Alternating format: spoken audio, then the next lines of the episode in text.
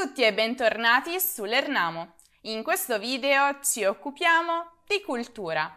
In particolare andremo a vedere chi sono le 10 donne che hanno fatto la storia italiana per le ragioni più diverse. Parleremo di eccellenze nella scienza, nella politica, nella storia, nella letteratura, nell'arte.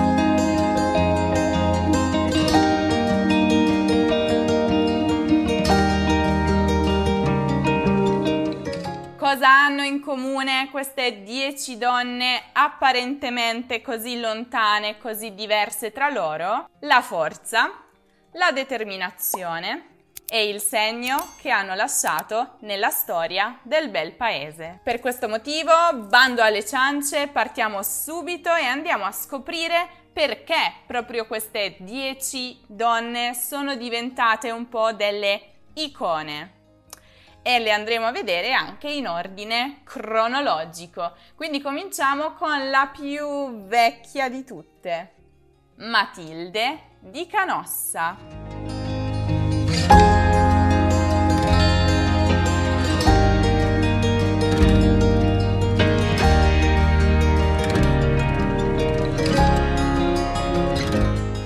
La Gran Contessa Matilde è sicuramente una delle figure più importanti del Medioevo italiano ma in realtà la sua figura è stata importante anche per il Medioevo europeo in generale.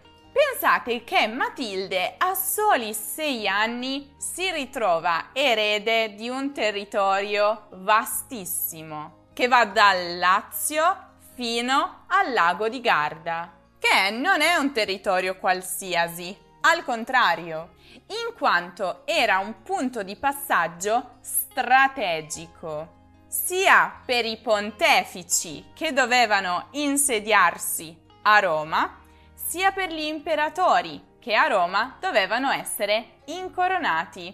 Pensate un po' che fortuna. Tra l'altro, lei era anche la seconda cugina dell'imperatore Enrico IV di Francia, ma anche una fedele seguace della riforma della Chiesa portata avanti da Papa Gregorio VII.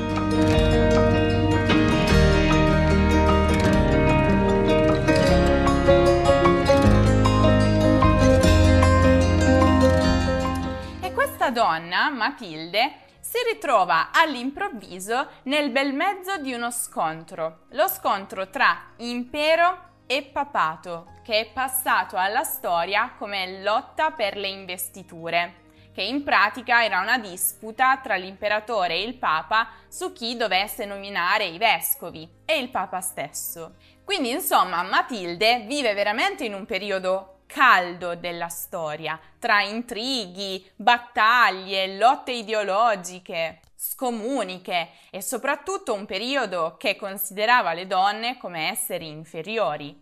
Eppure, lei è capace di dimostrare una grandissima forza, ma anche una particolare predisposizione per il comando. Non a caso, proprio sotto la sua guida, il dominio dei Canossa ha raggiunto la massima espansione arrivando a conquistare tutti i territori a nord dello Stato pontificio.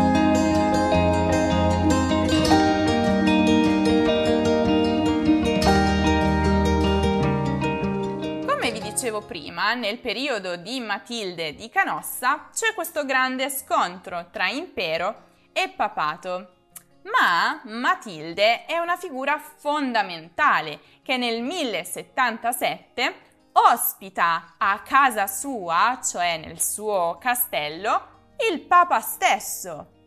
E pensate un po', l'imperatore Enrico IV, suo cugino, nel caso in cui vi siate dimenticati, va dal Papa, si umilia davanti a lui per chiedere il suo perdono. Tutto questo a casa di Matilde. Da qui, da questo fatto storico, nasce l'espressione italiana andare a canossa, che significa fare atto di sottomissione umiliante, ritrattandosi e riconoscendo la superiorità dell'avversario. Ma passiamo alla seconda donna in classifica, Artemisia Gentileschi.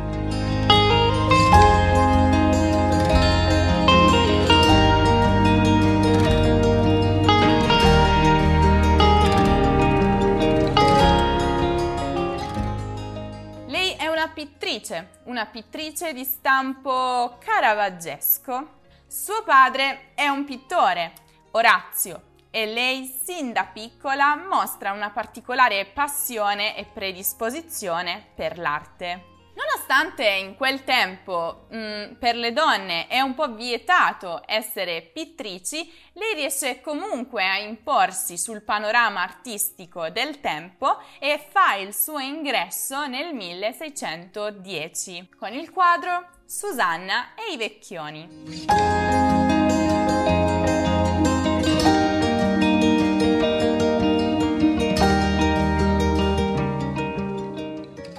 L'artista è anche ricordata per essere stata una delle prime donne a denunciare uno stupro. Sì, nel XVII secolo. Porta Agostino Tassi, che è stato suo maestro di prospettiva, a processo e rifiuta il matrimonio riparatore. L'iter del processo, considerate anche il periodo storico, è davvero molto lungo, molto faticoso, ma lei lo supera, lo affronta e lo supera con grande coraggio e determinazione. In seguito si sposa con un uomo fiorentino, si trasferisce a Firenze e qui tra le altre cose riceve anche varie commissioni dagli stessi medici. Ma in generale vive una vita sempre molto coraggiosa, sempre molto indipendente. Prossima donna nella lista è Maria Montessori.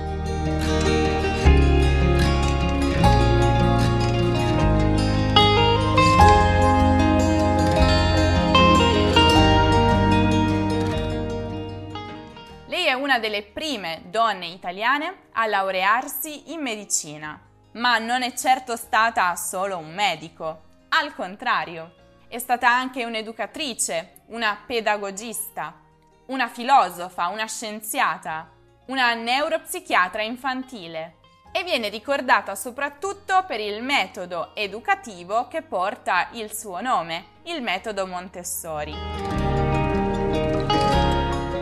utilizzato in migliaia di scuole, dalle scuole dell'infanzia, scuole elementari, scuole medie e scuole superiori in tutto il mondo. Ma vediamo un po' velocemente in parole povere Cos'è questo metodo Montessori? In cosa consiste? Consiste, in parole povere, nell'educazione di un bambino, dalla nascita all'età adulta.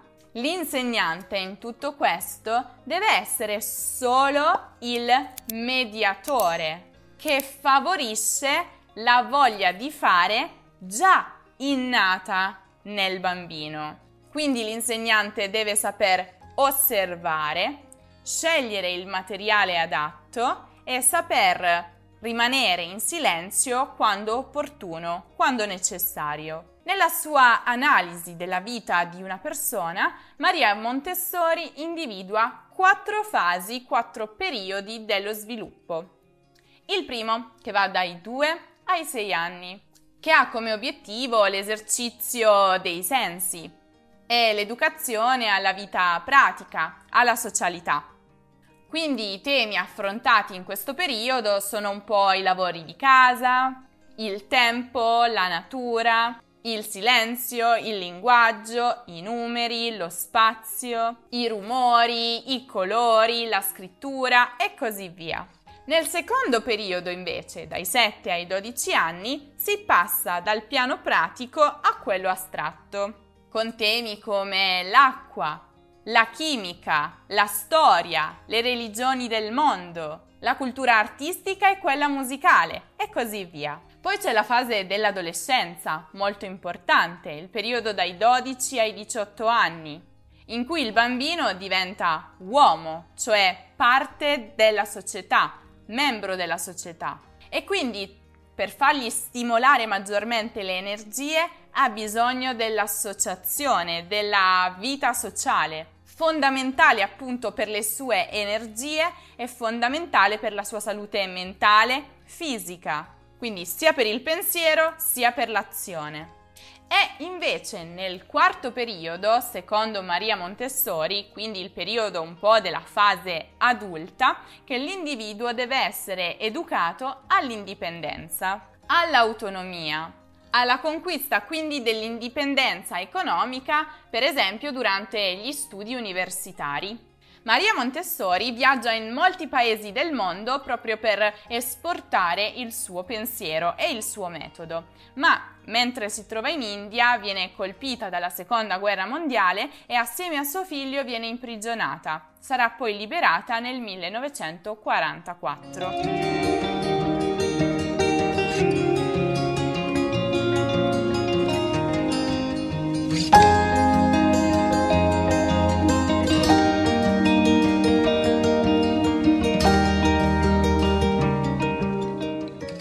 Seconda donna al mondo e la prima in Italia a ricevere un premio Nobel per la letteratura. La sua famiglia era benestante ma tradizionale, quindi grazie ad Eledda si è trovata da subito a doversi scontrare con una società patriarcale, un po' retrograda che vedeva la donna solo come moglie e madre. Quindi nei suoi romanzi emerge proprio questa società che lei stessa va a criticare, aggiungendo un forte impatto emotivo, un forte tocco personale, che quindi rendono i suoi romanzi di forte impatto. Ancora oggi ricordata come una delle più grandi scrittrici italiane e il verismo nelle sue opere è assoluto. Toni cupi, passioni primitive, che le hanno garantito un forte successo di critica non soltanto in Italia ma anche all'estero, sfociato appunto nel massimo riconoscimento per uno scrittore, il premio Nobel per la letteratura. Per la sua potenza di scrittrice, sostenuta da un alto ideale, che ritrae in forme plastiche la vita qual è nella sua appartata isola natale e che con profondità e con calore tratta problemi di generale interesse umano. Proseguiamo e nel mezzo della nostra classifica troviamo Anna Magnani. Ci spostiamo quindi nel cinema.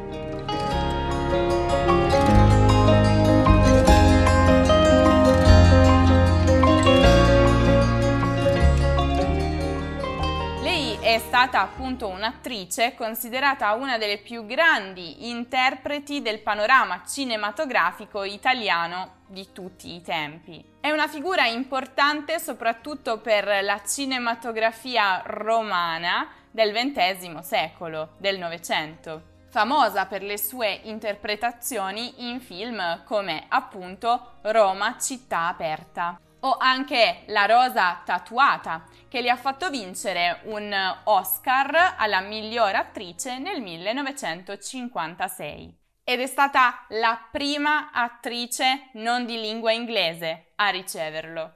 O è inoltre anche una stella sulla Walk of Fame di Hollywood, porta il suo nome.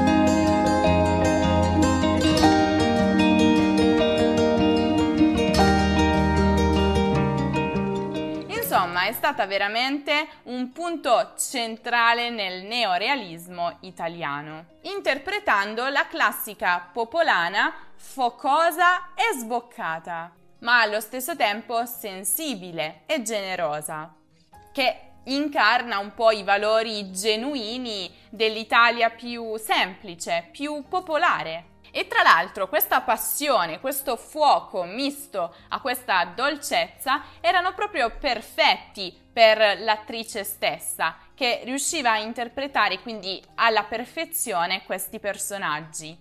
Infatti lei stessa aveva una forte carica umana passionale, che la portava spesso a grandi manifestazioni o di rabbia o di affetto e che appunto la contraddistinguevano come una donna forte e sensibile allo stesso tempo e per questo dall'animo sempre un po' tormentato.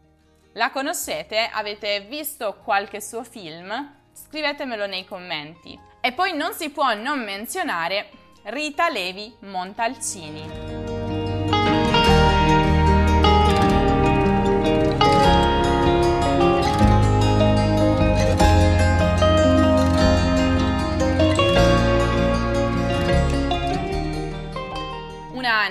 Neurologa, un'accademica e anche senatrice a vita italiana, vincitrice del premio Nobel per la medicina nel 1986, per aver scoperto e illustrato il fattore di accrescimento della fibra nervosa. È stata anche la prima donna a essere ammessa alla Pontificia Accademia delle Scienze. Pensate che non ha mai smesso di fare ricerca fino all'età di 103 anni. Vissuta tra gli Stati Uniti e il Belgio per buona parte della sua vita, in quanto è dovuta fuggire dalle leggi razziali, poiché era ebrea, in realtà è conosciuta come una delle più grandi scienziate italiane in tutto il mondo. Prossima donna da ricordare per aver fatto, per aver segnato la storia italiana è Nilde Iotti.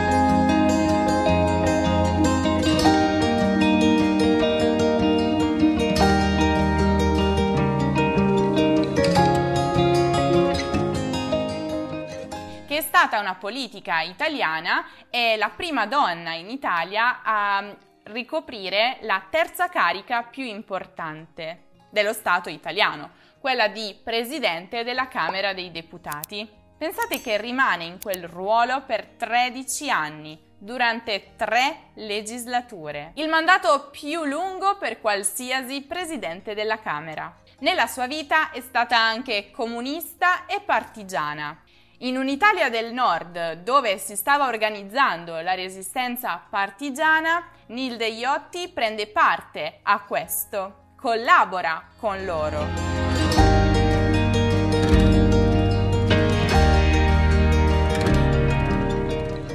Diventa staffetta partigiana e porta volantini, viveri, medicinali, calze di lana con la sua bicicletta. Nel corso della sua vita è stata anche una grande attivista in favore delle donne, cosa che le ha permesso proprio la sua ascesa politica. E il suo discorso di insediamento come presidente della Camera mette proprio al centro la figura della donna nella società e l'imparzialità nella politica. Proseguendo, siamo quasi alla fine della nostra lista, troviamo Alda Merini.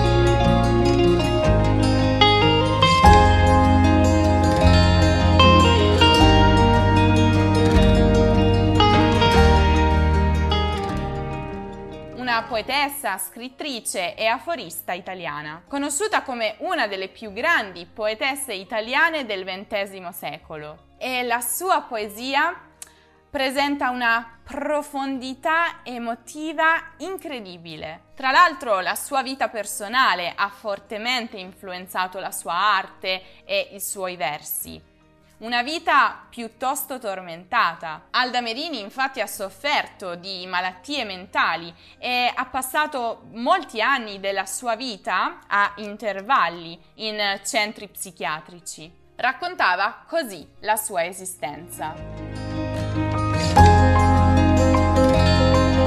Io la vita l'ho goduta perché mi piace anche l'inferno della vita e la vita è spesso un inferno per me la vita è stata bella perché l'ho pagata cara.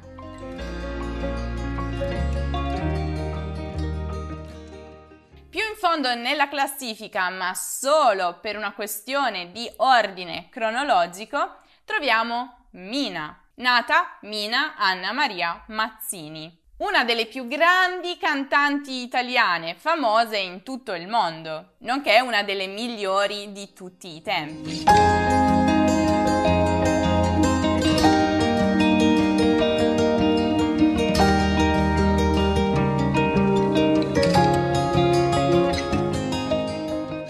Famosa soprattutto per il suo particolarissimo timbro di voce, dotato di grande ampiezza, estensione, agilità. Pensate che ha interpretato più di 1500 brani in tutta la sua carriera.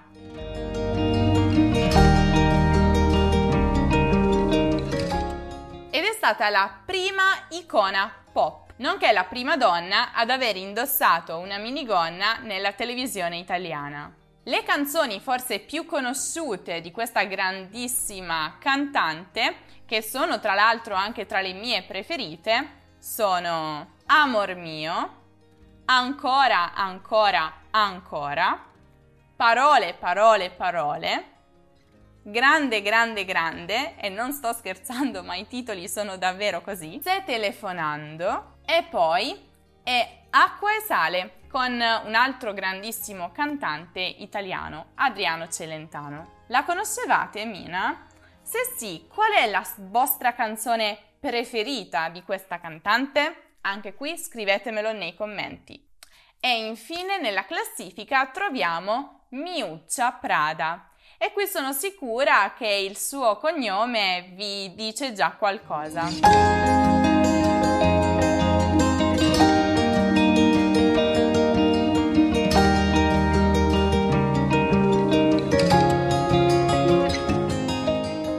Prada infatti è una famosa stilista e imprenditrice italiana nota in tutto il mondo nel settore della moda. Ha ereditato dal nonno, Mario Prada, l'omonimo marchio di moda. Aveva già cominciato a lavorare lì con gli accessori. Infatti il suo ruolo iniziale era quello di manager, ma nel frattempo aveva iniziato a disegnare alcune borse. Quindi poi espone proprio la sua linea di borse in nylon nero, che in poco tempo diventa un successo di vendita assoluto. Stiamo intorno agli anni 80 del secolo scorso e questa è una grande gratificazione personale per la stilista che quindi decide di continuare e iniziare anche a disegnare scarpe e abiti. Grazie al suo talento, grazie alla sua abilità imprenditoriale, eh, Miuccia Prada è riuscita davvero a conquistare le passerelle di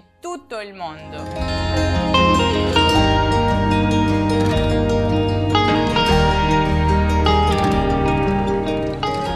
Ha reso il brand della sua famiglia uno dei più ricercati nel mondo grazie anche e soprattutto alla sua capacità di avanguardia, di modernità, pur non dimenticando la tradizione, tradizione di famiglia. Secondo la rivista Forbes è la decima donna più ricca d'Italia e la 565esima nel mondo.